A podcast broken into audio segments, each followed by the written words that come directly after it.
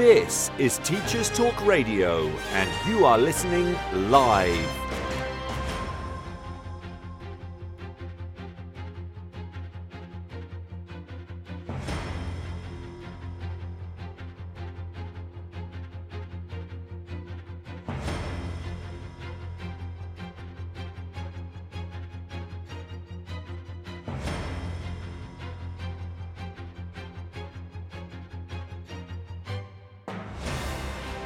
This is Teachers Talk Radio, and you are listening live. Tune in live at ttradio.org, or to join in the conversation, download the Podbean app and search Teachers Talk Radio. Follow the hashtag TTRadio. Tune in, talk it out with Teachers Talk Radio.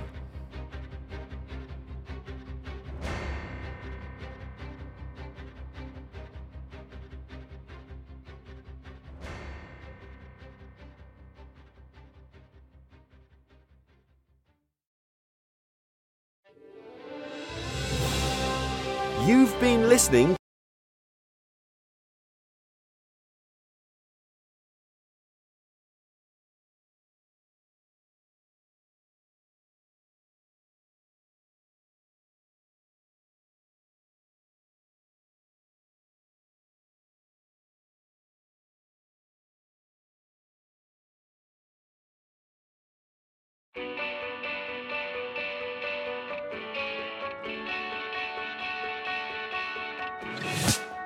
This episode of Teachers Talk Radio has been made possible with support from Witherslack Group, the UK's leading provider of SEN education and care.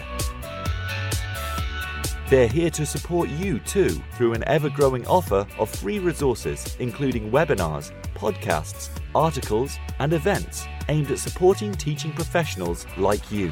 Visit their website at www.witherslackgroup.co.uk to find out more. Imagine a world where you were free to focus on sparking curiosity in your students and giving them access to the awe and wonder of learning. A world where you were supported to deliver a truly personalised education to help all your learners achieve their potential. No need to imagine it, because that's exactly what the Oxford Smart Curriculum Service delivers. Seamlessly integrating curriculum, resources, assessment, next steps and professional development, every component of Oxford Smart is connected and working to provide you with a uniquely coherent and responsive service that empowers you and your students with transformational effect. The Oxford Smart Curriculum Service. When everything connects, anything is possible. If you have a passion for education and a talent for teaching and learning, the Witherslack Group want to hear from you. Join them as they open an incredible new school in Essex and be a founding teacher of English, maths, science or primary, with multiple leadership opportunities available too. As Teachers Talk Radio partners, we know how much they care about the well-being of staff, and their offer to you will be superb. To find out more and apply for a role, visit www.witherslackgroup.co.uk/careers.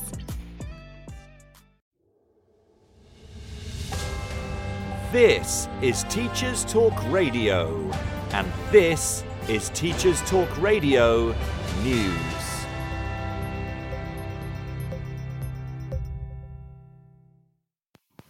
Many media outlets report on newly released government data which shows the proportions of students studying at different universities by ethnic group.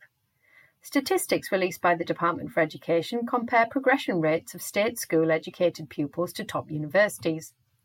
The top universities are defined as the top third of higher education providers when ranked by the highest entry requirements. In 2020 to 21, 10.5% of white pupils from state school backgrounds were studying at Britain's top institutions by the age of 19. This is just below the 10.7% of black students in the same group.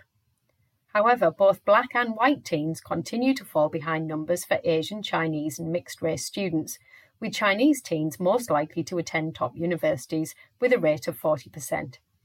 Research suggests that it is important to challenge the assumption that white working class students form one homogenous group if numbers across the group are to improve.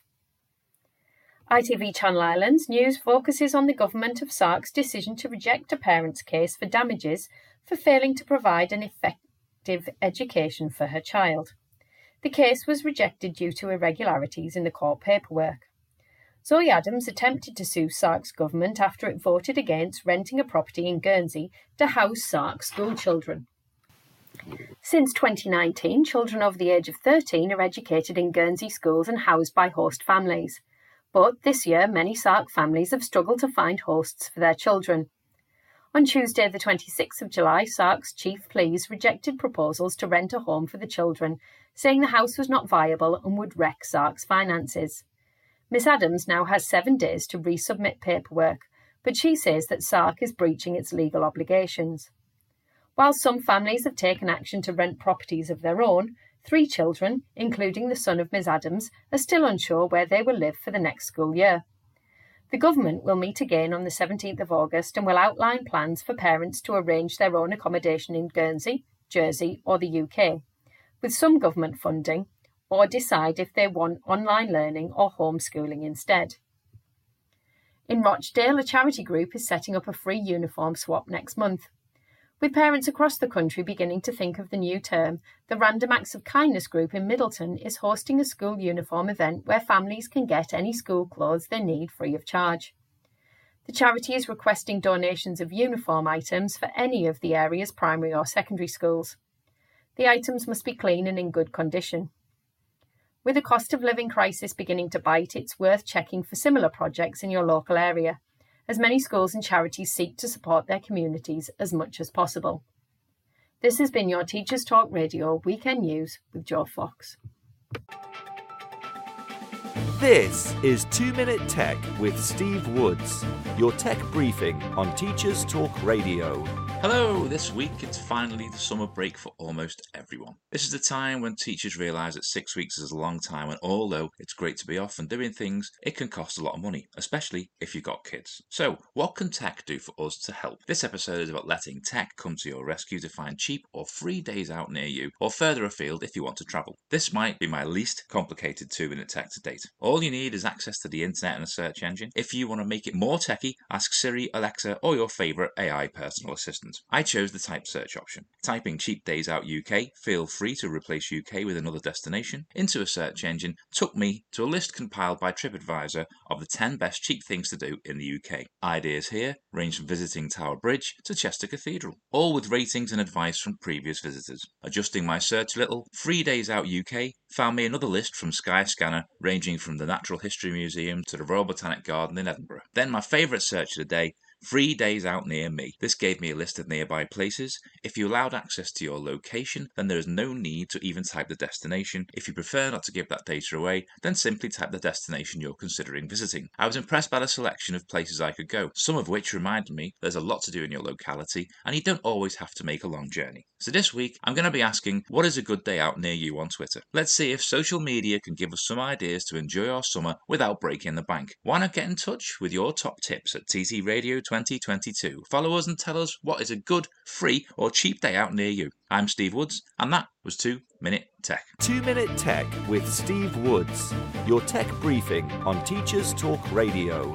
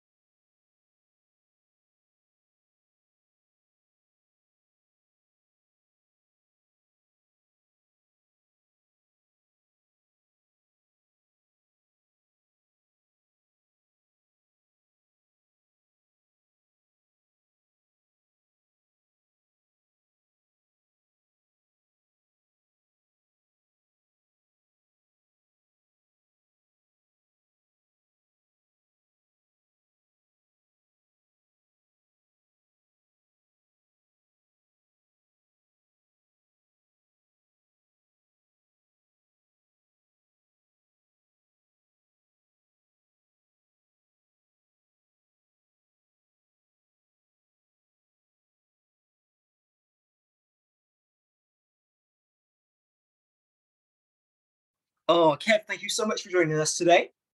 Absolute pleasure, Darren. Absolute pleasure. I am delighted to have you on. I've already told the audience so much about you before our interview has started. Bye. Okay. So, well, what that means is we can just kind of jump straight in. So you home educated your children. What made you decide to do that?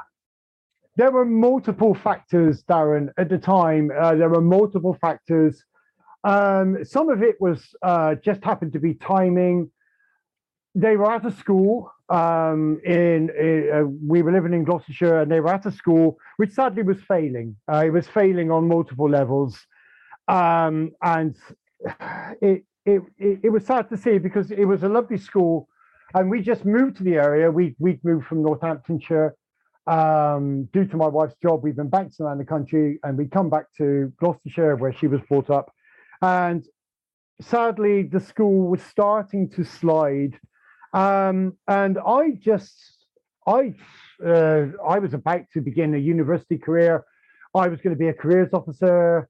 I'd wanted to do that. I'd worked for the government in that capacity for the Department of Employment for several years, and I wanted to take that further. So I had all these things that were planned up. I was going to do this. The wife was working. We were in a lovely house, and the kids were at school at the end of the road. And we thought, well, this is lovely. We've got the dog, the cat, we've got the kids at the school. This is brilliant. Living the dream. Yeah, living a dream. We got the 2.4 cars and all that kind of stuff. So I started to do my university stuff, and I started to pursue a career. And it became clear to me that the school was failing, and it was a real difficult one for me because I've always, since I was a child, I've always prided. For me, education is a top priority, and especially as a child. And when I was a child, I was a vacuum for knowledge, and I was just sucking up information everywhere. I absolutely adored it. And had I had the internet at that stage, I would have never gone out of the house. I would have been as pale as a snowman. But, so for me, education we had two daughters at the time. One was 6, one was just coming up to 5, and we thought, well, that's it. It's a lovely school, and gradually over the weeks, we began to get worried and concerned. They were coming home with stories about bullying. They were coming home with bruises on their face. They were coming home with lots of things from. It was clear that the education wasn't going in. I saw their books at the end of one term, and I was not happy with it at all because it was clear that they'd done no work. And the work that they had done. And I said to them, why have you, the eldest, began to develop, I would say, psychological issues, especially when you mentioned the word maths. If you mentioned the word mathematics to her, she would jump 2 foot in the air and then hide under the table. And I thought, well, that can't be. That can't be right. That's not normal behaviour. Not at all. So I said, why do you have this problem with, the M word? And she broke down, and the teachers were telling her that she was stupid and this and that. And I said, well, can you bring your maths book home so I can have a look at it? And it was half full. It'd been over 2 terms. There was hardly any work in it. But what work was in it was full of red crosses and angry words. Okay. You are useless, you are stupid, see me, you're never going to get this, why do I even bother, all this kind of stuff. And I thought, that's what I thought. Or what's that effect? I thought that. I said, well, we went back to school and we had a chat. And I was expecting maybe a balanced conversation, but it was all put onto, oh, she's lazy, oh, she's just showing off, oh, she's doing this. And I said, well, while I'm at it, she came home with a black eye last week. Well, why did she come home with a black eye? Oh, well, she's just trying to get attention, and it was this kind of stuff. And I said to the wife, I'm not happy with this. And she said, well, what do you want to do about it? And I said, well, I don't know. Now at that time, that was about 90, at the end of 97, going into 98, and the internet was kind of a new thing then. Yes. And because I can remember back then we had to pay quite a lot for it until AOL came in and kind of. And kind of made it, but places like BT were charging like £200 or £300 a month for it. Wow! And I can remember we had it. I think when AOL came in and took it right down, and Well, the free CDs through the letterbox. Yeah, that's that. Yes, yes. Going back, that's how old we are. And I had a lot of friends who were in America, and I was telling them about this, and they said, "Oh, you know, that's terrible, that's terrible." And I had a couple of friends who were teachers over there, and they told me about it. They said, "Have you ever thought of home education?" And I said, "What's that?" I mean, had I thought about it, I could have put it together, probably. And they said, "Well, it's this thinking." And I thought, "Oh, okay." And so I spoke to my wife, and I did some research, and it had just not long been legal in the UK. 96 it came in under the Employment Act. And I thought, okay.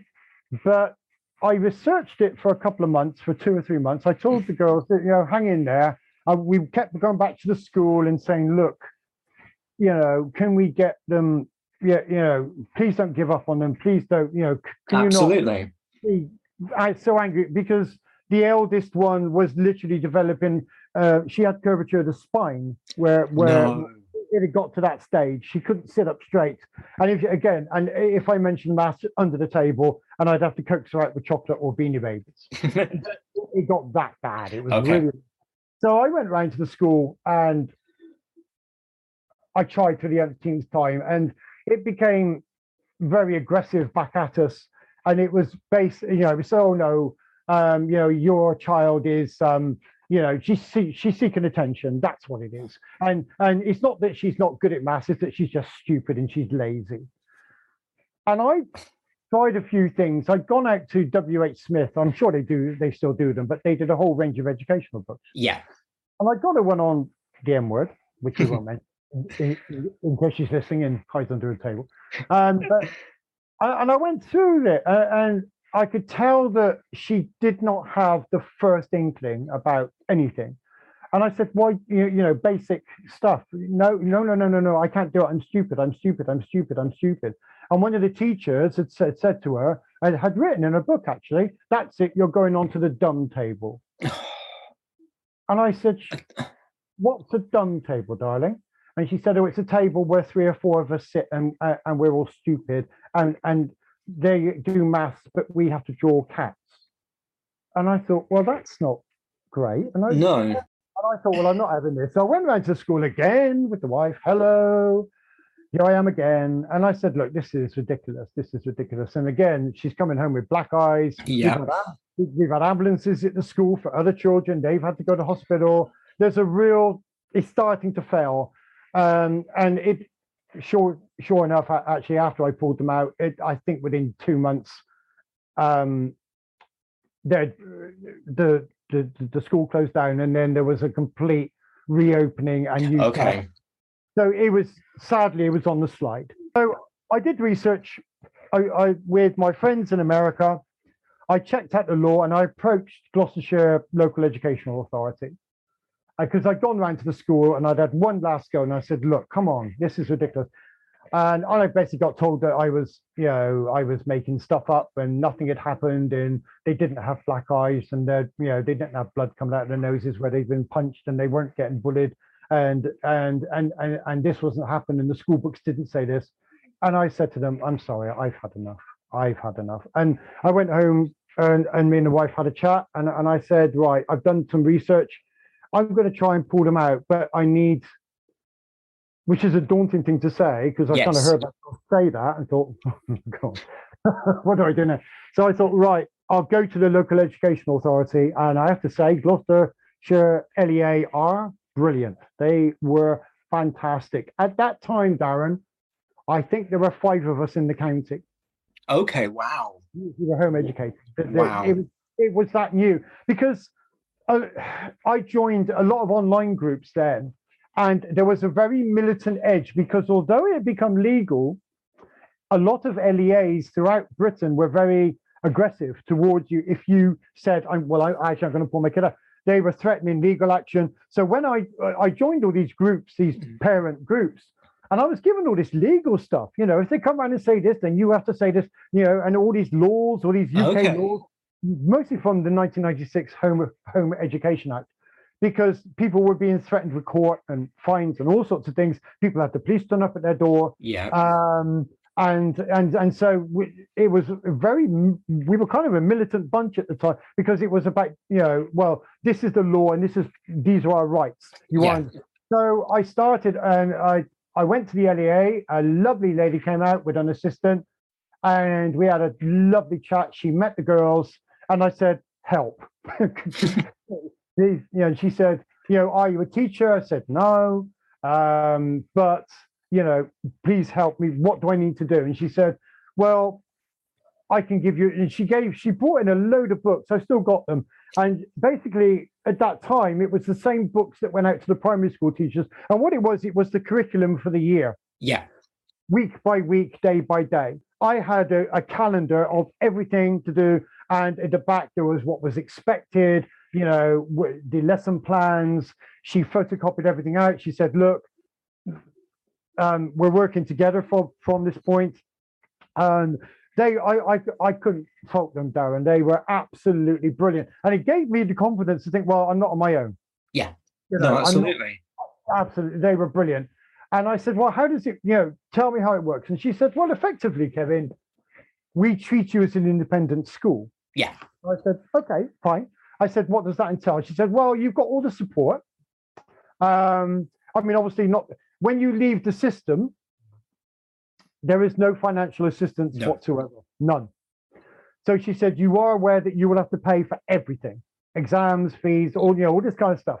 We cannot help you financially. We can give you advice, we can give you printouts, books, whatever you want. And I said, cool, yeah, that's fine.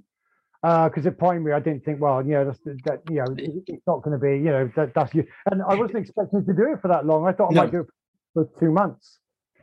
And then go, and then maybe find in the new school and stream them back in. And exactly that. This is just a temporary measure, kids. It's all right. You're not going to be looking at me, for 10, 11 years. God bless you, and all this stuff. And I started. We started the following Monday, and I was very nervous. I went out. I got myself a load of stuff again from Smith, because you've got that. Oh, I have to build a school. Where do I start? Luckily, we were living in Stroud at the time, and at the bottom of our hill, there was a very old private school that had been there for some time. And he was coming up to retirement, but I rang him and I asked him. I think I asked him if he had any spare exercise books or something like that, and he went, "Oh, perfect timing. Come down." Because I got something to show you. And I thought, okay. And he said, you know what, me and my wife are near retirement. And he was shutting the school down. He closed it completely. And he said, I've got a school full of exercise books, pens, papers, textbooks. And he said, I'll sell you anything for a very cheap price. So I literally stripped him out of all this stuff. Fair enough. So I had a load of stuff then. I had textbooks, then I had exercise books. And I thought, that's interesting. I went to Smith's. And at that time, obviously, it's KS1. So I bought all the books from W.H. Smith, English and math and science and everything I could get on KS1. They were quite reasonable price then. I'm not sure what they are now. I also found out about BBC Bitesize and things like that. So I gave myself a week to kind of put this together and build a master plan. So I found the BBC Bitesize website and thought, oh my God. So they've got all the lesson plans there as well. So I thought, oh, and then I've got the LEA. So again, I don't feel alone. I don't feel as if, oh, it's me on my own and I'm, facing this monster army. So when I started, Darren, I stuck rigidly to the book. I stuck rigidly. So Monday, what are we doing today? Oh, we're doing that in English. We're doing that in maths. We're doing that in science. We're doing this. And it took me a little, because it was very nerve-wracking, because you don't know how well you're doing. You think, oh my God, am I messing this up? Am I doing it right? Yeah. And they seem to be enjoying it. My biggest problem was with the eldest one, with the N-word. Because again, I'd done, right, should we have a little go at mathematics under the table? And I thought, oh great, here we go. And I said, right. And I thought, right, let's use a bit of psychology here. I looked to the book. It was full of red X's, red X, red X. So I got a brand new exercise book from the school down the road, and I wrote the M-word on it. And I said, this is yours. And we had all the shaking. And I said, you're not going under the table. I said, right, let's start. And I thought, right, what's the best way to do this? And I said, right, I've got one apple and you've got one apple. How many apples have we got together? well, 2 apples, big tick. And I did 20 questions like that. Really simple. I thought, let's go back, right back to square one. And but then at the end of that, and my friend in America gave me a load of stickers and things like that. And all these wonderful, these big gold stars and well done. And you're a prime student. You're fantastic. You are. And she gave me all this stuff. And I gave her the eldest, all this stuff, 20 questions. And she sat there shaking, thinking, oh God. And she had 20 out of 20. And I put, well done, big gold star, sticker, sticker, sticker. And she looked at it and she went, what's this? And I said, well done, you got 20 out of 20. And we went from there. That's where we built it. And then I kept to that level for some time. And then gradually we went up. But I thought we got to start somewhere where she can build that confidence and get it going, because there's no point. There's no point in saying, well, let's start with advanced algebra and work backwards. So she gradually straightened up, lost the curvature of the spine, because she knew then that when we had the M word, it was going to be that kind of level.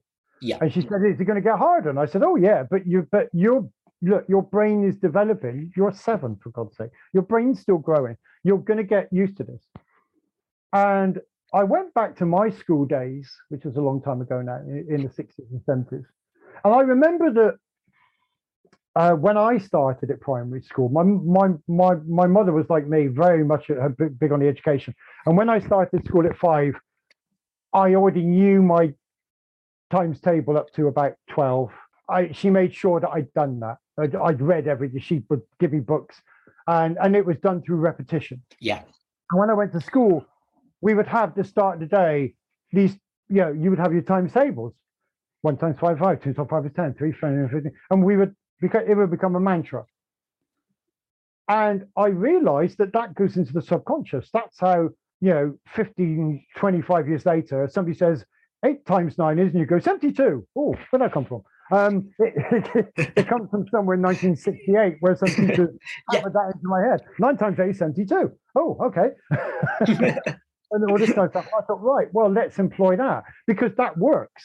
And I think somewhere in the 80s that kind of went out. If seniors were fashioned, and so I thought, well, this is the school of Kevin. We can do what we like. I can do what I like. Absolutely. I'm starting to get a bit more confident now, you see.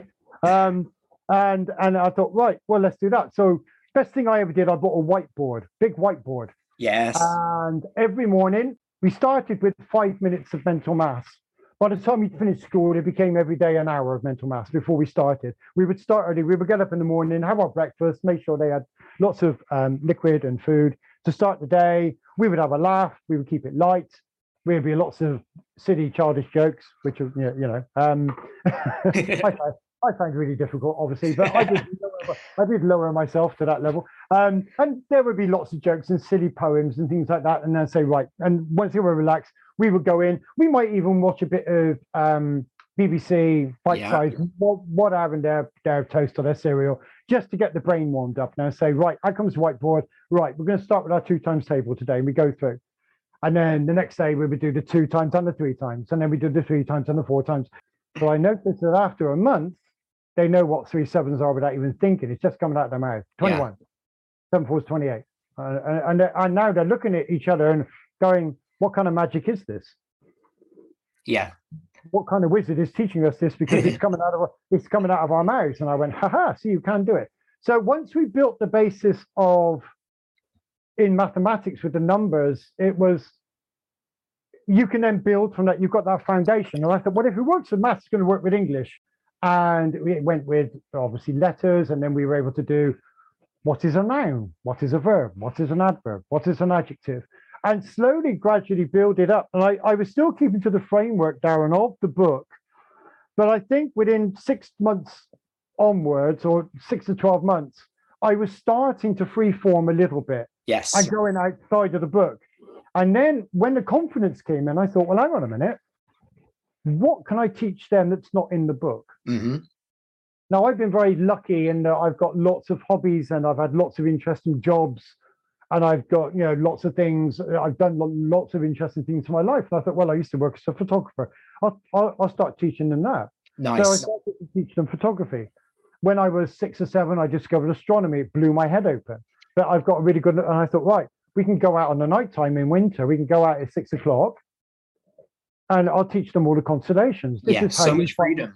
Yeah, this is how you find the Pleiades. You find Sirius, the brightest star in the sky, and then you find Orion's belt, and it points up to it, you know. And then I bought a telescope and binoculars. So then I'm looking at the planet Jupiter through binoculars and the planet Saturn. And then every morning, what I did became a discussion. Yeah. So we would start a discussion, and that would be, it might be, why Saturn got rings. So we would talk about that. And then what I loved about it, Darren, is we'd start talking about Saturn's rings, and they were firing questions at me. And I'm lucky I've got a good general knowledge. I used to have a head full of stuff. Right. Well, I'm really hoping that your answer to this question is going to be no, given what a clearly traumatic experience it was.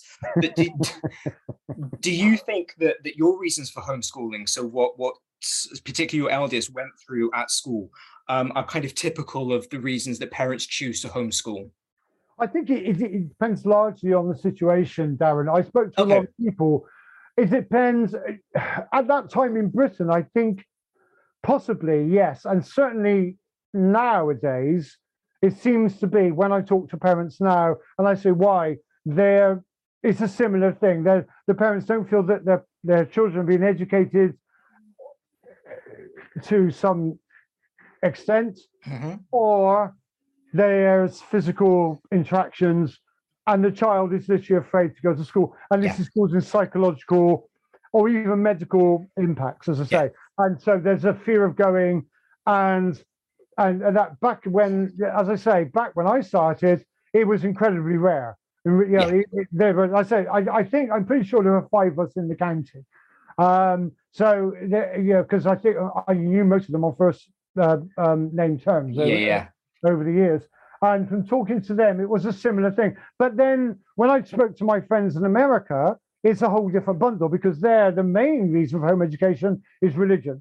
Yes. So there was a real religious, they wanted their children to be brought up in a strong, usually predominantly Christian or evangelical scenario, where Christianity was a large part of it. Yeah. And also I was talking to the LEA lady about this, and she said the other aspect that we have in the UK are travellers. Yes. And so with the traveller community, again, there was this feeling of, we want them to be brought up in our ways, you know, with our culture. And so, you know, sometimes there would be that they would go to a local school, but often the older generation would want them brought up with the traditional traveller values and cultures, and they felt that couldn't be taught by people outside the traveller community. Fair enough. So I think, I think of the 5, I think 3 of them had been bullied, or the other 2 were kind of very, I think they were Wiccan or something like that. They were that kind of ilk. And it was, they saw mainstream education as being way too, I don't know, I think one described it as a form of emotional entrapment or something like that. So it's clear that they were always going to bring their children up in a very free and open style, and so therefore they wanted to, you know, put their mark on their children and everything else. You know, this is how we look at life. So a lot of their lessons were done out in the woods and all this kind of stuff, and this is how we make nettle tea and all that kind of thing, which is fine. But for me, it was I felt that they weren't getting the educational options that they really should have had, and I would have loved them to. And it's a real shame, because my primary school was brilliant. My secondary school was bloody awful, but my primary school was fantastic, and I learned so much at primary school, and I wanted them to have that experience. Yeah. And when I started primary school in the late 60s, it was very progressive primary school, and we were doing stage shows down at the Theatre Royal, we were doing stage shows at the Bristol Hippodrome, we'd be going to Wembley to see football, we'd be going here, we'd be going there, we'd be working with the local police and all sorts of, it was a real, you know, it was really exciting time.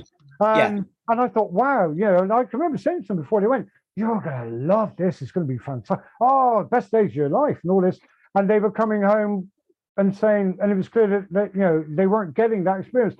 I think it was pretty typical at the time. Although, as I say, we were incredibly few in number, But it was an interesting time to do it also, like I say, it was on the cusp of the internet. The internet had just come in. So yeah. It felt, yeah, and also the law just changed. So in some ways it felt like, well, if we're going to do it, this is the right time to do it. And as I said, without the support of the LEA, I think I would have thought twice about it because they were so supportive. And they gave me the confidence to believe that I could do it. They warned me of the hard work. They warned me that I would be making notes all night. I would be revising for the next day, the next week. Yeah. And boy, was I doing that. And I was doing it on Saturdays. I was doing it on Sundays. And I was planning the week ahead. I can remember buying calendars. I can remember buying diaries, A4 diaries. I thought if I'm going to do it, and I am somebody, if I'm going to do something, I'm going to go out and do it. Yeah. And when I worked for the Department of Employment, I was working on putting a lot of training schemes together for prisoners, for all sorts of people. And so I enjoy that. I enjoy that nurturing. I enjoy that, you know, here's some information. This information could help you. And I've got such a passion for all forms of education and I thought, I've got to give this 100%. I've really got to give it everything. So I would be 2 or 3 weeks ahead in my planning. I would know where I was going. I thought, right. And I used to work in archaeology. So I thought, right, well, let's put that in. So, nice. So we went right back to when I started working with Bristol Museum back in the 80s. We went all the way back to the Bronze Age. We had field trips out to Avery. We had field trips out to Westgate Longborough and all this kind of stuff, Silbury Hill. We'd go and see sun circles. We'd go to museums. And I realized from an early point that was a key part of the education. My wife at the time was working in sales, and there was a lot of times when she would have to go out all over the UK. And it gave us the chance to go, hey, kids, let's go with her. Amazing. So, she would drop us off somewhere up in Yorkshire, and I would be on the internet going, right, where's the nearest Den Circle? Where's the nearest museum? Where's the nearest this? Or in London, which is, oh my God. Yeah. So when the confidence came, I thought, well, let's take every opportunity to put knowledge into their heads, to put experiences and learning into their heads. But yeah, I think to answer your question, yeah, it was very much...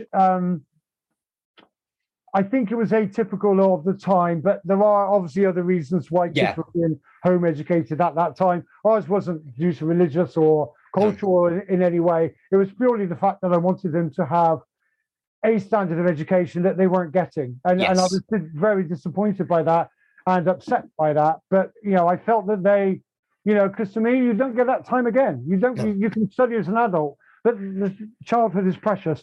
And it's the time when, you know, I thought back to me, it's a 6-year-old where I had my first set of encyclopedias, and then at 7 when I discovered astronomy, and my brain exploding. Oh my God, I found out how far Jupiter is away from the Earth. Oh my God. And I thought that going to Western was a long way in the bus, you know. Oh my God. And now I found out how far the sun is and how big the sun is. And then, you know, how far Andromeda is. It's 2.2 million light years away. Oh my God, what's a light year? Oh my God. You know, all that. So absolutely trying to instill that in. And we were able to do that in the mornings, just by chatting and relaxing with, you know, snacks and a bar of chocolate or some cereal and a drink, and them saying, you know, as I said before, Dad, what's the, you know, why does Saturn have rings?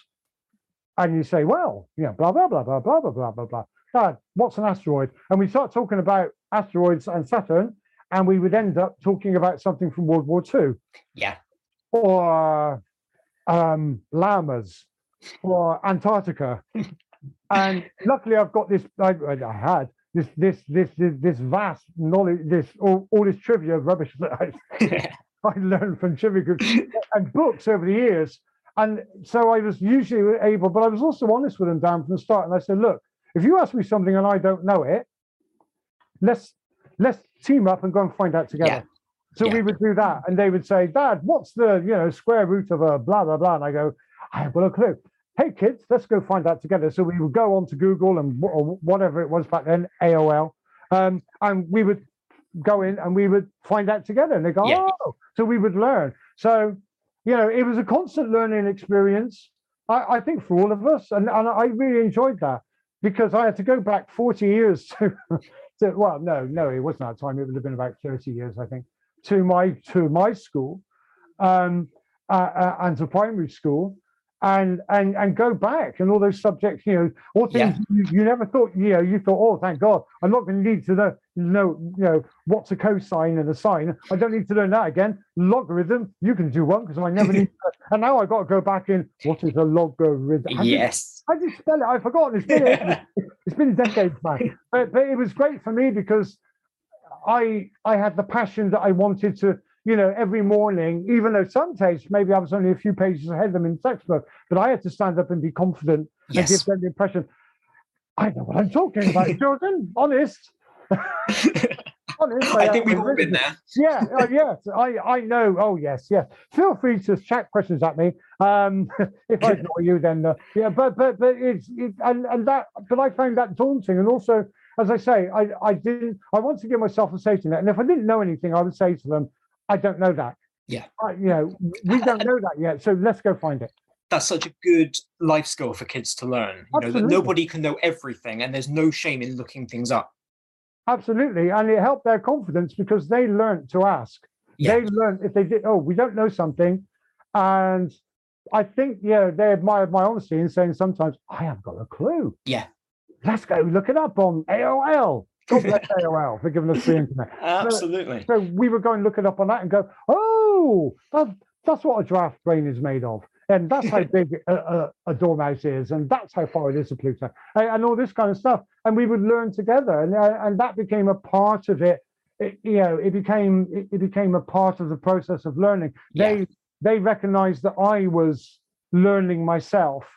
But every morning I had to stand up and try, present to be confident, but that can only come from planning. That can only come from get it in your head. I know what this is. I know what that is. I know how to find the angle of that by, cross-sectioning that, even though I only learned it 20 minutes ago, I know how to do it and I can do it backwards. And I admire teachers because, the confidence that you must give to children. And as I said, I remember my primary school and I love my teachers. I love my school. It's still there now, bless it and love it.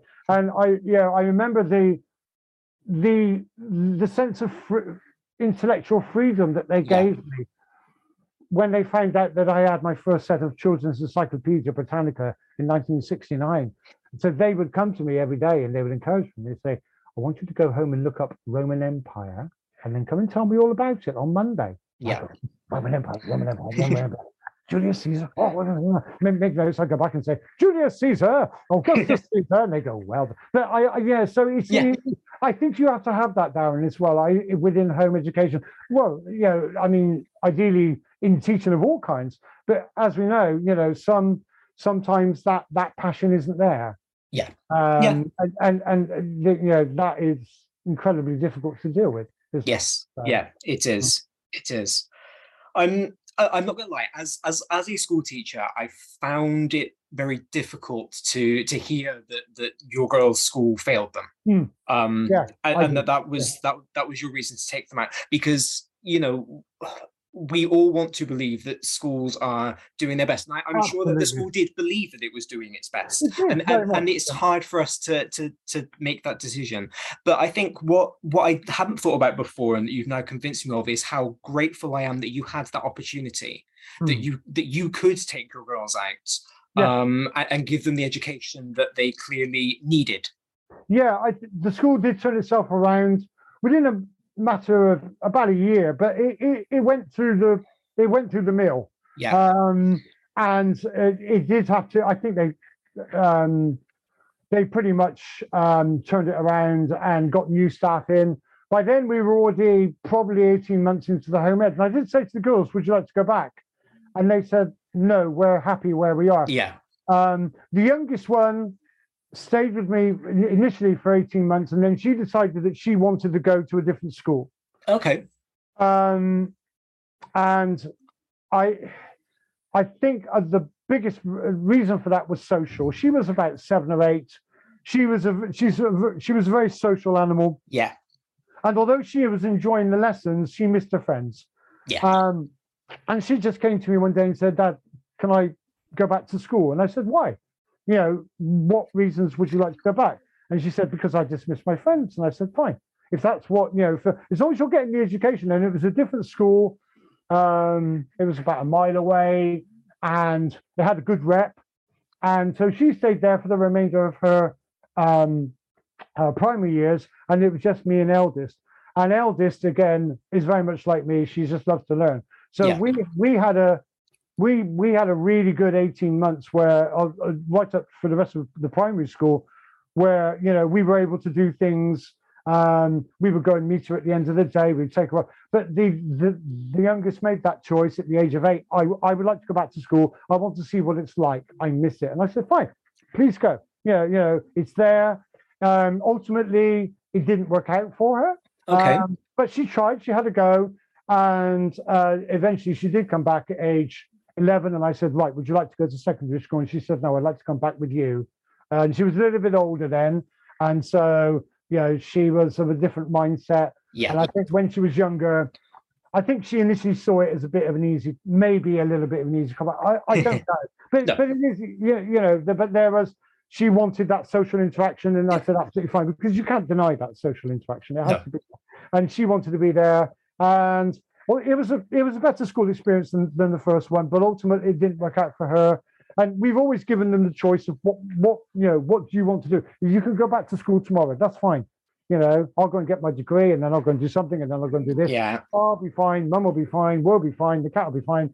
It's all about you and what you want to do. So we always gave them the chance, and we always sat and talked and chatted. And right from the early start, as you were saying, it's about we always gave them a say. So first thing in the morning, I would encourage them to ask questions, because both of them, when they were younger, were very shy. And I thought, and I was very shy. And I had speech problems when I was younger, really severe speech problems. I couldn't say the words.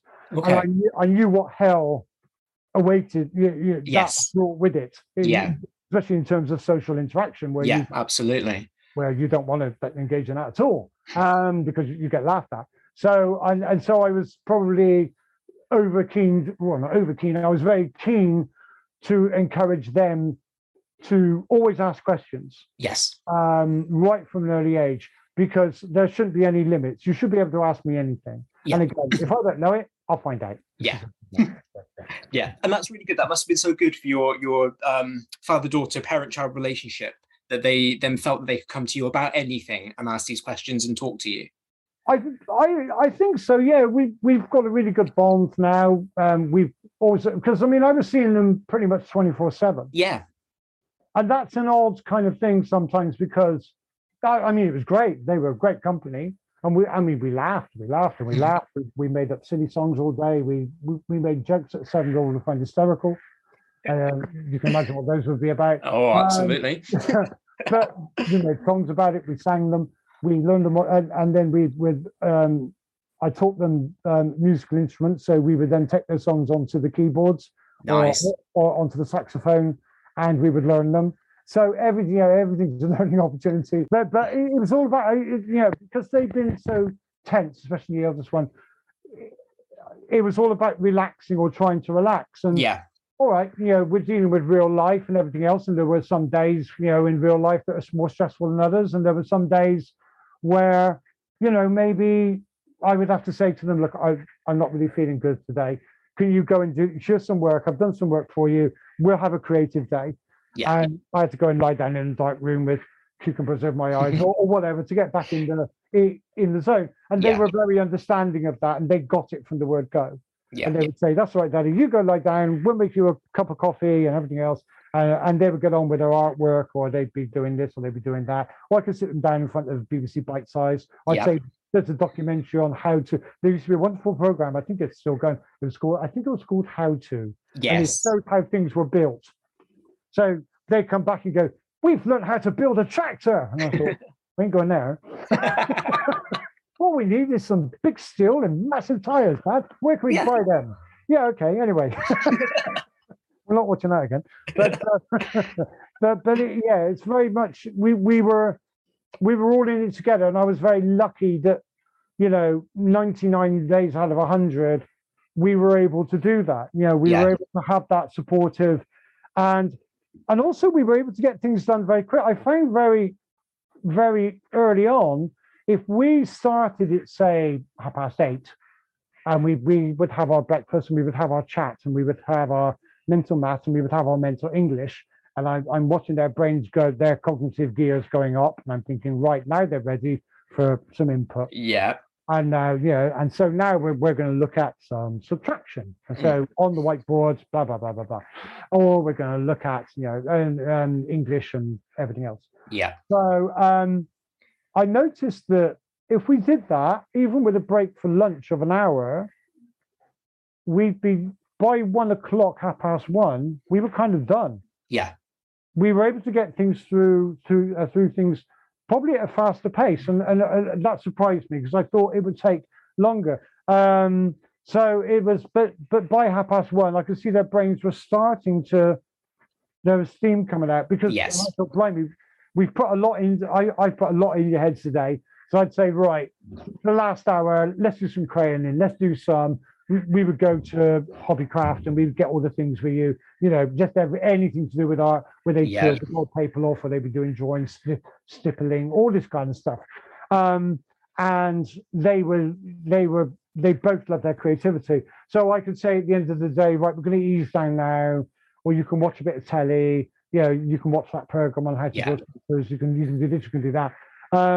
And so, it became, again, I think with confidence, the days became more shorter and, more productive because I'd forgotten how much information a primary school child can ingest. Yes. Oh my God! And I'd be thinking, right, that's going to be too much for them, and they suck it up like a hoover, and then go, "What's next?" And I go, "Oh, blimey, I haven't done that yet. I haven't got that far yet." I thought, blimey, I've given you like 52 pieces of information today, and they're going, more, we want more. Yeah. Feed me, Seymour. So it was, it was kind of, so I had to then expand that and put more in. But we had lots of lessons where I could see their confidence needed building.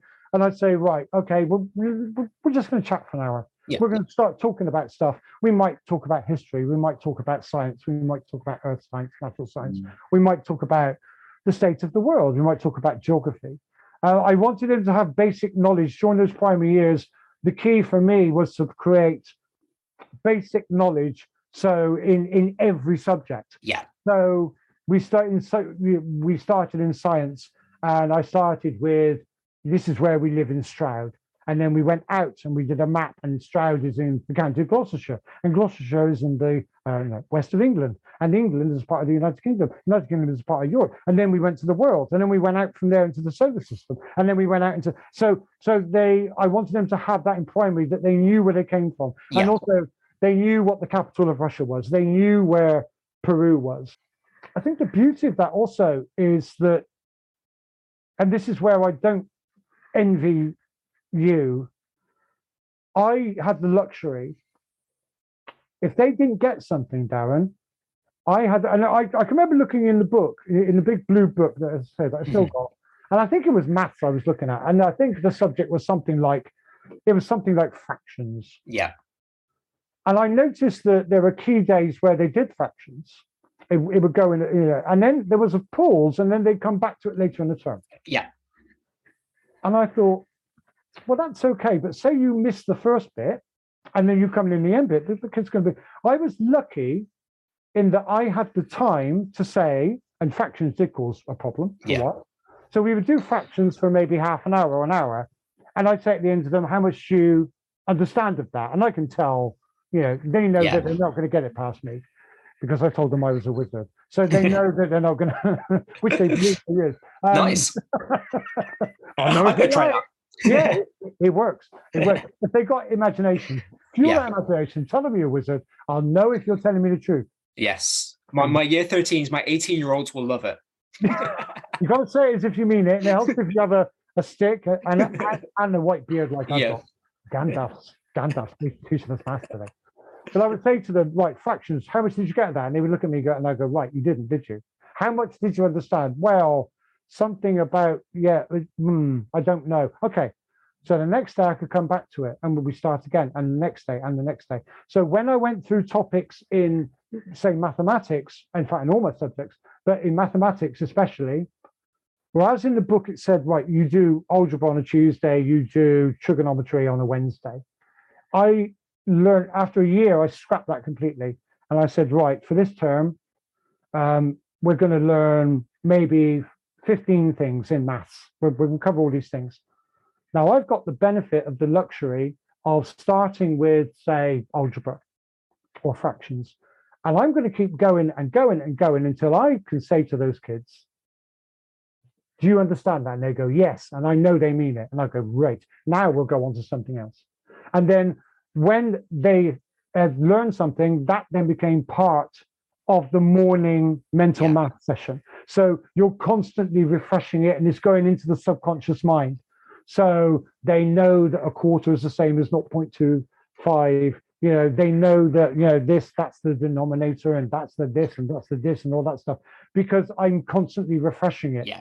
So I adopted that and it seemed to work because they didn't forget it. It became embedded. And again, kids are vacuums. And if we can get it, that knowledge into their heads at that age, it sticks. And I knew that because it stuck with me, because I could remember things I'd learned in 1969 as if it was yesterday, when I was 6 years of age. And I thought, well, if it works for me and my thick old head, it's going to work for them. Yeah. So we did that. So I had the benefit of doing that and being patient enough. And then they didn't feel that they were under pressure. So it was like I was saying, right, well, we'll be doing fractions for 2 days and then we'll come back to it in 6 months' time. You better know it by then because there's a test on it the day after that. They knew that when we started the subject, by the end of it, I was not going to move on until they knew it inside out, backwards, upside down. Yeah.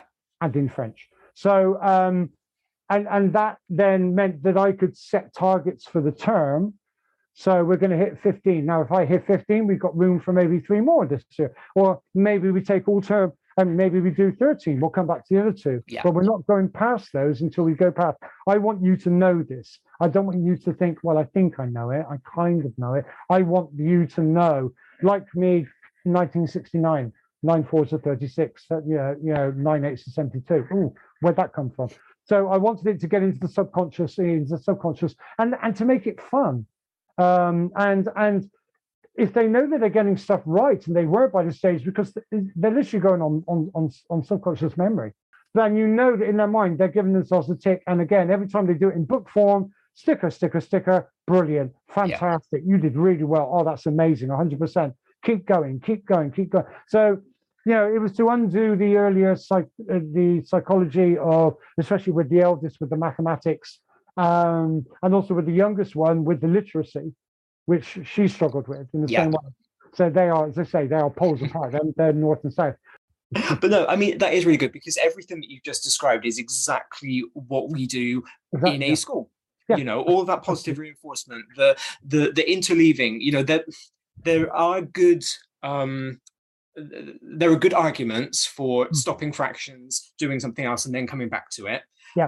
But at the same time, you know, there are also arguments for keeping going until you know that they've got it. Yeah. And, you know, you just kind of, in a classroom with 30 kids, you do whatever you think is better. I was just going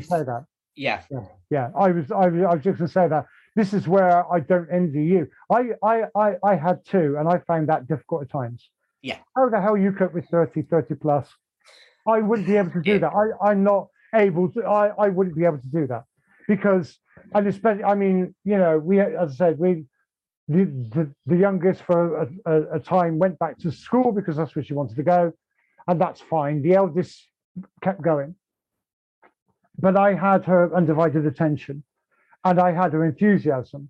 Now, if I've got 30 kids and maybe 10% of those kids aren't really interested in learning, they're interested in being disruptive. They're interested in, you know, mucking about. And we've all been in classrooms with those.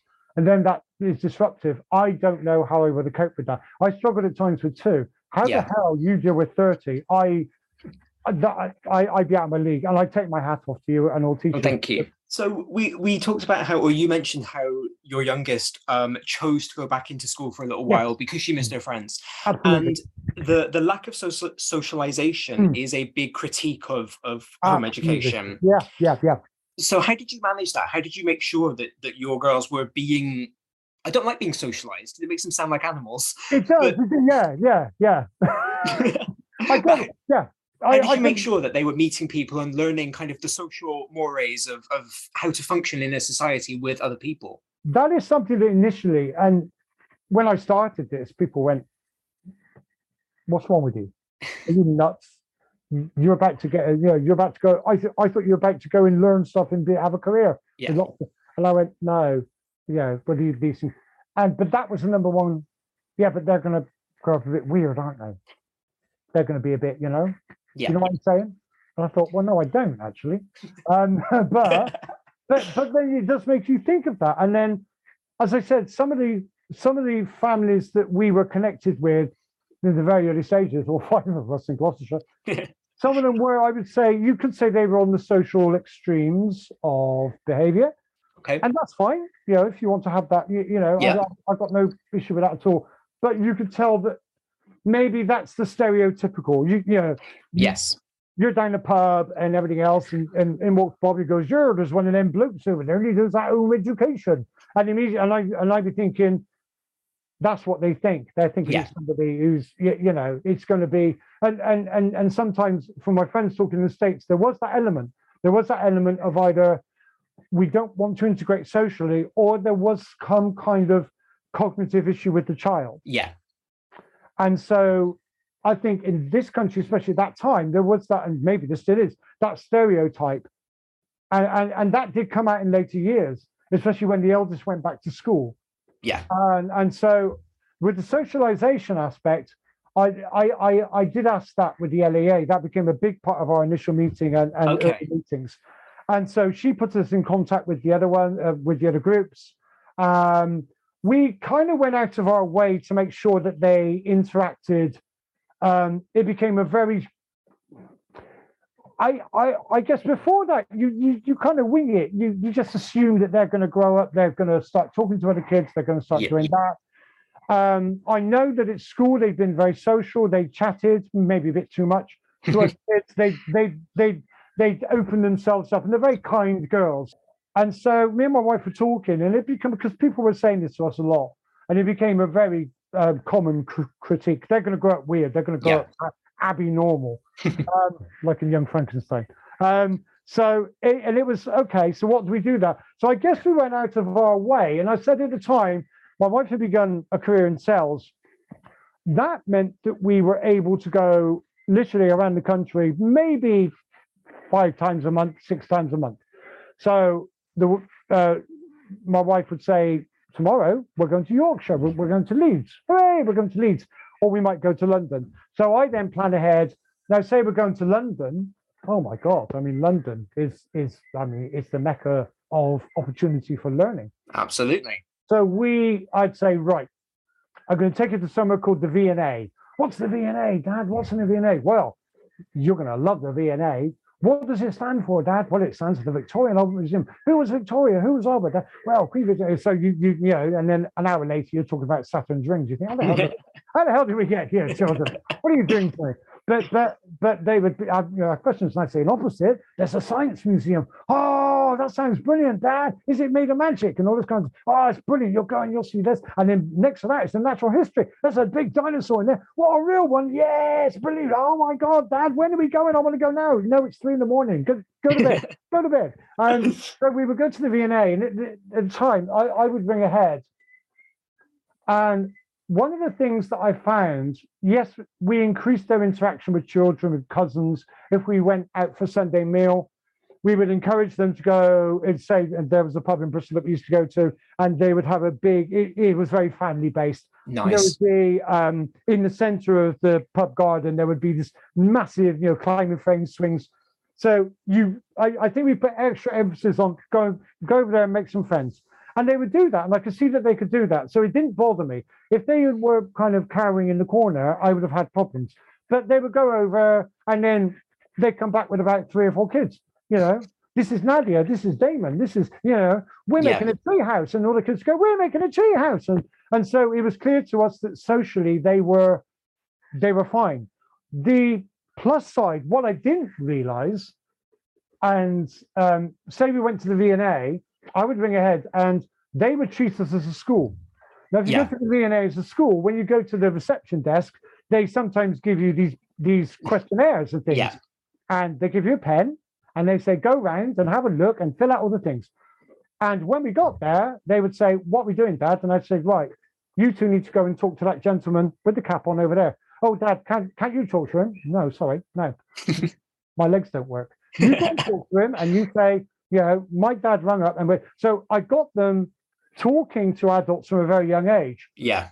And what that did, Darren, and I mean, I just wanted to do it anyway, because I think partly, again, because of myself, because I wasn't able to do that when I was their age. I wasn't able to do that when I was much older.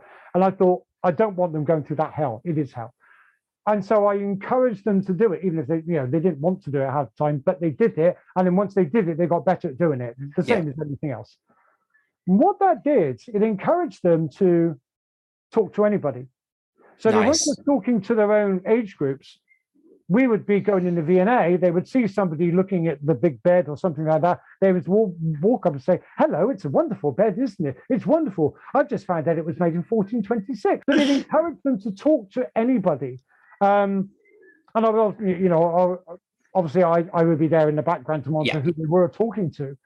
But they learned that they could talk to anybody. And they talked to us all the time, and we were on the same level. And obviously, you've got to have that parental child relationship. And obviously, you know, don't do that, do this, and all this kind of stuff. Don't touch that; it's hot. Don't eat that; it's poisonous. All that kind of stuff. But because they were so used to talking to me, and we would talk on the same level, they learned that they could do that with other adults, and 99% of adults were brilliant with them, and would encourage them, and would even walk around with us and say, "Now, I bet you, I'm going to show you something I don't know that none of the others seen." They would take us in the storeroom and show us stuff and things like that. No one's ever seen this, but you're such lovely children. We're going to they've been making notes, taking photographs, and everything else. And then when we got home, I would say the next write. You know, I want you to write everything that you did today. Use your photographs, put it in, and we end up with these wonderful detailed reports. I saw Brian, he had a lovely cap on. He showed me the storeroom, and we all went round and we saw all the skeletons. It was brilliant. It was fantastic. And then we did that at the Bristol Museum, we did that. The London Museum, we did that. The British Museum, we did that. The Science Museum, we did that. The Natural History Museum. We did that wherever we went. And most people were very receptive to that. We did have a couple of odd ones going, why are they kids in school? Yeah. No, we had to have badges because it was still, well, as it is now. If there were LEA truancy officers around, so they would lurk in these places, and if they saw us, and we did get approached. I think we were in the War Museum in London, the military museum, and I think we did get approached by somebody who went, "Why aren't the children in school?" Okay. I had badges made up, and I would say, "It's all right. They're home educated by me. Home education? What's that? They should be in school." So I did have a couple of those, and eventually you've got to say, well, I'm sorry, but, you know, it's legal, you know, and most places down were lovely, and most people were really receptive. And what we found is that, and again, from talking to other children with home education, and I think it's a strange one, but we would get together with other families of home education, and the kids would go and play, and they'd be swapping notes. What are you doing in history? Oh, we're doing this. Oh, we're doing that. Oh, I did that last time. That's brilliant. And they all had this passion for learning, which is great. Yeah. And we as the parents would talk to them, and you could see that they were socially, they were ahead of their years. Yeah. And that came from, not from what we thought, oh, our precious darlings, oh, they're so advanced, you know, because they're home educated. Yeah, they're at least 92, you know, in mine. It came from complete strangers' comments and people praising and saying, "Are those your kids? How old are they?" And I'd say, "Well, they're about 9. 9? He's just been talking to me about. She's just been talking to me about Henry VIII and 6 wives." I was trying to eat my sandwich, and did you know the Captain of America and all this kind of. But they were bubbling. You know, they were bubbling with this. But they were able to talk to adults at a very early age because that was encouraged. And so, although initially I was very much in the, oh my God, I think they are maybe going to grow up with a few quirks, they might be known as, you know, that is a big worry. Yeah. But by the time they were 11, well, 10, 12, you could see the difference. They could have a conversation with anybody about anything. And so, you know, the most common comment was, oh, well, they might be 12, but they sound like a 20-year-old. Yeah. But at the same time, they could go and play with kids and they could have fun. And so it was keeping that balance, that equilibrium going. You know, you are 9. We don't want you to act like a 19-year-old. No. We don't want you to go around quoting Chaucer and all this kind of stuff and wearing a monocle. Like, you know, You know, if you see a sand pit, jump on it. If you see swings, swing on it. If you see a slider, go down on it, because that's what you know. That's what being the kid is all about. Yeah. Oh, look, there's a tree, climb it. There's a football, kick it. The only puzzling response they got was from children of maybe their own age. Okay, that's where, because they stood out in some way. Yeah, and they would come to us after and said, "Dad, why were those girls being really mean to?" I can remember us being in the science museum, and there were kids from a London school that were there, and our two were walking around. They were looking at everything. They were into everything, and these kids were making comments about R2 because it was clear they, from their perspective, they didn't fit. Yeah. Maybe, as I say, they weren't street enough. I don't know. And it became clear that they would say, why are those girls being really mean? They went to the toilets and the girls went there and they were saying horrible things to them. They came out and said, well, why are they being mean to us? And so we had to explain that, you know, that, yes, but why aren't they like us? So yeah. There was a lot of that kind of thing. And I had to say to them, well, look, because of the scenario, you're actually a little bit more mature. So yes, you can still laugh and joke and be a 10-year-old, 12-year-old, all this stuff. But don't expect other kids to behave like that because the dynamic is different. Yeah, maybe they don't have the social interaction with adults that you do. Yes, you can, you know, and at 6 and 7, you didn't have that, but at 10, 11, 12, yes, you do, because we've taught you to talk to anybody. And if you don't know something, ask, and you talk to people on the same level. So yeah, and you treat people with respect. Yeah, you say please and thank you, and you treat people with respect. And so that was. You know, really part of their, it's the fundamentals of good manners and decent behavior. And they got that from the start. And then, but when they saw it in others, or maybe they saw it on telly and they'd look at us and go, why are they acting like that? Yeah. We don't get it. And I'd say, well, that's, you know, you have to try and put yourself in their shoes. You know, maybe this has happened or maybe, and it would create a conversation for the next day. You know, that's really good. Yeah. You know, when they got bullied in the science museum, we made it into a conversation topic for the next day. Yeah. But we don't know what kind of lives those children have. We don't know how often they get to laugh. Maybe that's the only time they get to laugh, is by laughing at other people. Yeah. Maybe sarcasm is their only weapon, their only tool at the moment. You're lucky. You've got the support. You've got that, and you've got this, and you've got that, and you've got that, and this. And maybe they don't have that in their lives. And they'd say, oh, I feel really sorry for them now. And so we would have those kind of conversations. Because it's awful. I was bullied terribly when I was in school, and it affected me really badly mentally, you know as it does with children of that age. Absolutely. You mentioned the truancy officer in your story just now, and you've been very, very complimentary about the LEA, which I'm so glad to hear. Brilliant. But were there any checks or measures put into place to make sure that you were delivering a curriculum? Because again, another not misconception, but another potential criticism of home education is what actually is being taught and the quality to which it's being taught. Absolutely. It was made clear to us from the start. And again, I know I was chatting to the LEA officer in the first couple of years, and we actually, I think there was something in the 96 Education Act, which basically said that if I wanted to, I didn't need to work with the LEA. I could literally say, and I know that some of the families that we came into contact with it later had decided that, and again, I think a couple were travellers, but a couple just wanted a completely independent lifestyle and said, no, don't want anything to do with you at all. I, from the beginning, realised that I needed that support and that confidence. So I said to them, right, and yeah, they said, will you work with us? And I said, absolutely. I really need you, and I did. I needed them all the way through. And as I said at the beginning, I said, how's this working? They said, right, well, you are now the school exec, Kevin, and you are an independent school. And I thought, oh, great, brilliant. And they said, and therefore, every year, we will come out and we will inspect you. Okay. And I said, okay. I thought, all right. So that was the first couple of those were very, very daunting because I didn't know what to expect. No. So basically, I just had to be, again, very methodical, very logistical. Everything they did was kept. I had folders upon folders upon folders, and when they came out, you know, I had to make sure that I'd stuck to the books. I'd set out a term targets, which I'd run through with the LAA and said, right, look, in history, I'm going to cover these 500 years in this term. And in maths, we're going to do these 15 subjects. In English, we're going to do these 15 subjects. This is my book list that I'm giving for them to read. This is science. We're going to cover, you know, volcanoes and all this magma and all this kind of stuff. And so in every topic, I had that. And then I also had another topic of a file folder with all the places that they'd been, that when they were there, they'd filled out these questionnaires and gone round and, you know, find all the things in the building and all this kind of stuff. They'd done all of that. So I kept all of that. I stapled them all together. So the first one, yeah, would have been, I think the first one would have been 1909, maybe.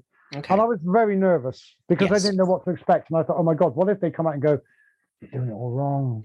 Yeah. You're doing it all wrong. No, you haven't got a clue. Where do we go then? Because legally, could they say to me, well, I'm sorry, these children should be in school. You're absolutely hopeless. And of course, the answer to that is yes. They would have had the legal right, and they still do have the legal right to do that. Absolutely. And I would have felt that, and I would have gone with that because I would have felt that I'd failed them, and I just said, well, look, I'm not up to the task. Yeah. You need to go. I would have gone along with whatever choice that they made, but they came out and they had a wealth of stuff. I think they planned to be there for 20 minutes. They ended up being there for about 3 hours. And they were blown away with the amount that we covered. Yeah. And I think the first year, so was I, because I'd stuck rigidly to the book. But we also had, because both of them are very artistic, so music, we use music a lot in the lessons. They learned a lot about music, in my era. Start them young. And now, children, this is ACDC. No. Can you slack it out, children? Come on. So I realized that both of them adored art. Okay. And so art became a part of every single lesson. Every single lesson, even maths. It got into everything. Even when we were learning French for a while, everything. If we went somewhere, I would get them to take photographs of stuff with a camera because they were learning the photography. And then when we would do them on Photoshop or whatever. And I'd say, right, can you draw that? And so their artwork began to grow. So when the poor lady would turn up for the LAA, she'd have 16 volumes of art stuff, and the girls were saying, and we went to the V&A, and we saw, and he had a hat, and we were around, and there's a big bed, and there's this picture of a bed in pencil, and then there's that, there's a skull or this whatever, this painting, and we were able to, I was able to bring that in. So it was a real key part of that. Of that kind of sharing, but you could see that they were growing. And when the first report I had back, because they go away and they say, well, we'll go away. Yeah. Oh, Jesus Christ. Oh, it's all gone wrong. Yes. And again, a feeling that we know well. Yeah. And the girls are saying, how did it go? How did it go, Daddy? How did it go? And I go, hang on, I just need to light 3 cigarettes at once, darling, because where's my whiskey gone? Oh, I think it went very well, I think it went well. And then in a couple of days, I'd get an email or I'd get a letter in the post, and we'd be graded, and we never got below an A+. Brilliant. And that gave me real, it's working. Yeah. And then so for me as a tutor, the confidence grew. I think that's the first report I had was that, I think it was something like, it's clear that to the children, their education is infectious. I like that. And it's clear that they have a passion and a fascination for everything that they've learned. And I thought, well, let's keep that ball rolling. Yeah. I'm not sure what we're doing, but we must be doing something right. So let's just keep doing it and hope it keeps rolling. And I had them all the way through, right up to the final year. Okay. That became a thing, and luckily everything always went very well. But I was aware of the hard. They said it's clear you've worked hard, and I thought, in hindsight, when I look back, we did work hard. I think even now I would probably do things differently. Yeah. I would probably do things maybe even better because I've got hindsight and I'm a bit older, and hopefully a bit smarter. But at the time we were, you know, we were doing the best that we could. Yeah. And it seemed to be working. We were obviously very open to any criticism. We were open to any emotional problems. We were open to any signs of not wanting to socialize, not wanting to do that, not wanting to get up in the morning, you know, being sad, all this kind of stuff. But they had a real passion for learning. And that was emphasized, actually. We did the first year, and I said, and now we've got summer holidays. And they went, okay, cool. And then the second day, they went, we're bored. And I said, well, we can't do schoolwork all the way through. Yeah, but we're bored. You know. So we turned the holidays, at least for maybe an hour or two a day, we'd do something creative. Amazing. Or we go out to Chedworth Villa. Yeah. Or we go to the museum, or we just go to the park and look at the flowers and say, oh, and the youngest will say, oh, that's a blinkon, that's the, and the Latin name for that is, because she's obsessed with stuff like that, and very into it. And so, but they didn't want to, I realized that they were not capable of just sitting down in front of the telly and monging and just kind of, yeah.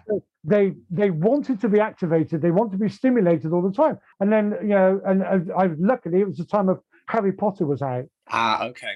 So eldest devoured all of the Harry Potter, and the youngest, who didn't like reading, and I had a real problem with her, because when I tried the traditional route with her, it didn't work at all, and we clashed heads. And I thought, yes.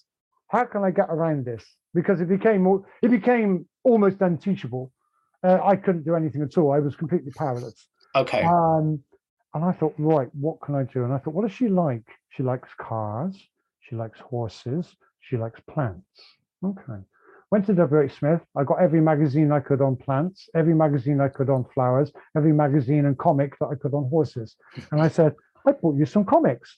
Oh, yeah, I don't mind reading them. Yeah. And I thought, I don't care what you're reading, because you're devouring the English language. Yes. It's well written, it's got sentences, it's got punctuation, and it's spelt right. Yes. So therefore, you know, you don't have to read Canterbury Tales and memorize it. You don't need to learn the entire, you know. So while eldest was going, I think I'd like to tackle Charles Dickens now.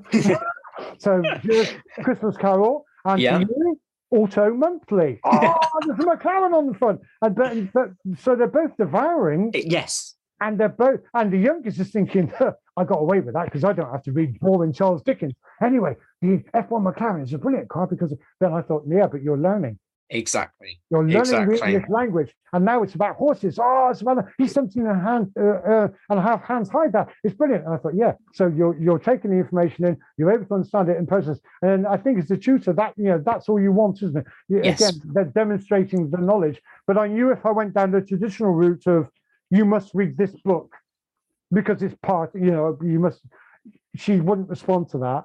And I guess I wasn't like that as a kid. I read anything. I read comics. I read encyclopedias. Yeah. I read absolutely Tolkien. I read absolutely anything. If it had words in it, I was there. But I realized I had to go kind of, I had to think outside the box with the youngest one, just adapting all the time to what makes them learn, what makes the information get in their head, what gives them the confidence to be able to express that information back to me, and then to each other, and then to children, and then to mother and to grandmother, and to say it with confidence. Yeah. And once you and once they can do that, and of course they then get the feedback, especially from grandmother. Oh, you're going to go to university. You are. You know, because you know that 2 apples and 3 apples are 5 apples. You're going to be like a absolutely. But they're getting that feedback. Instead of cross, they're getting the tick gold star. Wow, you're a good student. Yes. And I thought, right, let's bottle that and let's spread that over everything. And I mean, that's the way that worked for me. And I, from talking to other home educators across the years now, that seems to be the way. There has to be that passion and enthusiasm. Absolutely. There has to be that.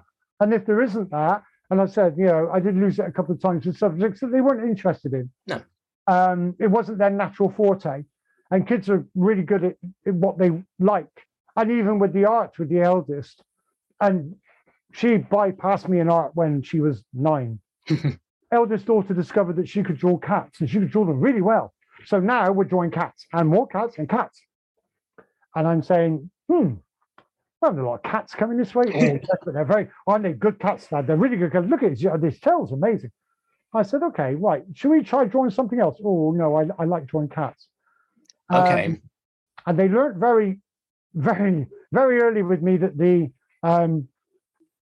the phrase they could not say to me was, I can't do that. Good. That didn't. No. Oh, really? And after a while, they were saying, the other one would nudge and go, don't tell him that. Oh, really? Challenge, duly accepted. So with the eldest, with the cats, it would be, right, well, now we're going to draw a man. Yeah. And I want to draw a cat. No, you can draw cats. We need to go up a level. You've got the talent. You've got the skill. I bet you could draw me the best church ever if you were to have a go. I bet you could draw me that apple over there. I bet you could. Well, I'll have a go. Oh, see, you can do it. So, yeah. And then it goes from a cat to an apple to a church. And now, you know, she's about to make that her career. Fantastic. So it is that confidence curve. And you know, I was lucky, as I say, how you do that with 30 kids, I don't know. Because it was challenging enough for me with 2. Yeah. But again, I've got the time to sit and talk to them and say, look, it's fine, it's fine, it's fine. Or, you know, sometimes to say, look, don't do that, do this, because sometimes you do have to switch from authoritarian, you know, that's not how you do it. You draw it like this, to being, come on, you're really good at this. You're really good. Oh, that's really good. That story was amazing. And things like that. So you're constantly trying to nurture and encourage. Yep. Without taking away any of their independence, because they need to form as independent souls. So yeah. They need, and obviously once they get to 13, 14, they're going to start going away anyway, aren't they? Yeah, absolutely. Yeah, that's natural. They should. But I could see that they were starting to diversify. They were starting to form their own music. You know, okay. My music of my era, the 80s, that wasn't good enough anymore. Now, yes, but it's not as good as Muse. Yes, but it's not as good as that. It's not as good as that. So it was never about making mirror images of me or of their mother. You know, well, when you grow up, you're going to be like this, and you're going to, yeah. That's the job that you're going to have, and you're going to wear those kind of shoes and drive that car. Otherwise, you know, all this kind of stuff. It's all about giving them the freedom to explore, to express, and having that. And that freedom at time comes with a little bit of independence and stubbornness.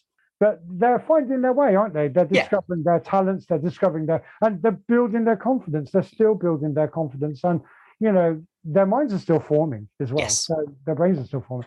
So it's wonderful to watch that journey, Darren. But it's, it was a very interesting one. But yeah, to answer your question, yeah, we were, once a year, we were assessed by the LEA. We had the same lady, I think, for 10 of the 11 years. Oh, nice. So there was that. She knew what to expect when she came out, and they knew what to expect. They, we used to call us, because we were caring for my mother at the time, so we called ourselves Nanny Squad. We were Nanny Squad. We were capable of anything. With Nanny Squad, we could learn anything. We could care for my mother, and she was going through dementia at the time, but we could also, we could take on anything. We could go to the VNA and learn loads of stuff. We could go to the museum. We could go down to Bristol Docks and look at all the old ships and find out when they were made. We could do anything. We were Nanny Squad. And I got them to do cartoons of that and all sorts of things. Fantastic. But again, it was that we're kind of in this together. And sometimes, yes, I might be only 4 or 5 pages ahead of you. But we are all in this together. And, you know, at the end of the day, it's about what they wanted. Perfect. Perfect. Do you know what, Kev? I can think of no better message to end our interview on than that. So I want to thank you so much for joining me and my listeners today. I've done so much research for this show, because I want to make sure that I do justice to the home education movement. But I think in talking to you, I have learned so much more about the similarities between homeschooling and schooling. And actually, we're not that different. No. And so I think that the two communities, despite the fact that we are quite often opposed, you sometimes because parents pull kids out of school for reasons like you had. And negative experiences. Yeah. I do think there's a lot that we can learn from each other, and hopefully it'll be a good relationship moving forward. I have massive, and had I had my academic career gone to plan, I was looking at becoming a teacher at one point. I have infinite respect because, as I say, I had two, and I had two for 11 years. And, you know, we had some amazing moments, we do. And but what also is, you know, passionate for me is that their dreams in the education, through education, they are now living in adult life. So immediately after the education, they both went to Stroud College. Yep. And I said, what do you want to do? They got into the college. One pursued an arts career, and one wanted to study natural history, animals.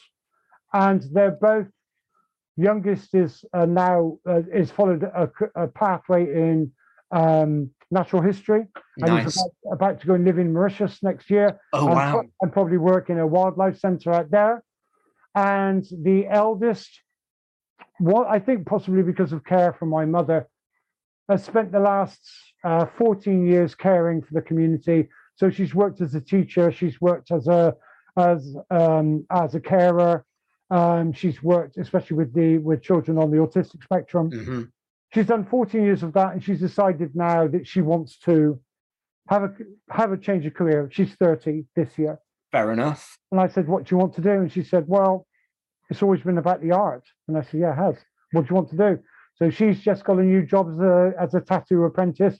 And wow. She's joined a place in Gloucester. She's got her portfolio together. It's like being, which she did to go to Stroud College. We put together a portfolio. She's just done a lovely portfolio. And she's been headhunted all over the place. And she's just been offered a job in Gloucester as a tattoo parlor. And they're both living their dreams. I mean, you know, as both a teacher and a parent, what more can you want? Exactly that. And I think that's, you know, for me, that's what it's all about. It was never about me and what I wanted or what, you know, my wife wanted, you know, which I think sometimes maybe in other forms of home education, I think that is why it gets a bad rep sometimes. Yeah. And I can understand that because it feels like the parents are dictating. Yeah. Everything that's going to happen. We want you to grow up and be this. Yes. And so we're going to do everything we can to make sure you grow up and be this. Yes. And I was always the opposite and said, you grow up and be what the hell you like. Nothing to do with me. Amazing. You know, as long as you've got decency and morals and everything else, and you're kind and you're courteous, live your dreams. And absolutely. And it's worked out for them in that way. And I'm so proud of them.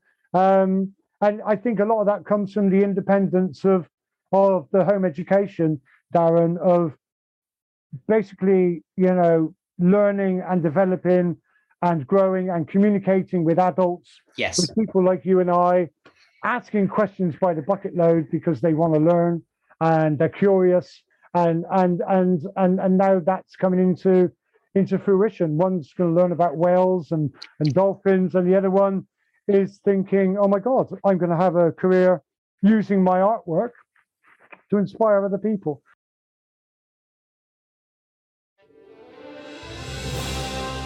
You've been listening to Teachers Talk Radio. Tune in live and listen back at ttradio.org. We look forward to hearing from you next time on Teachers Talk Radio.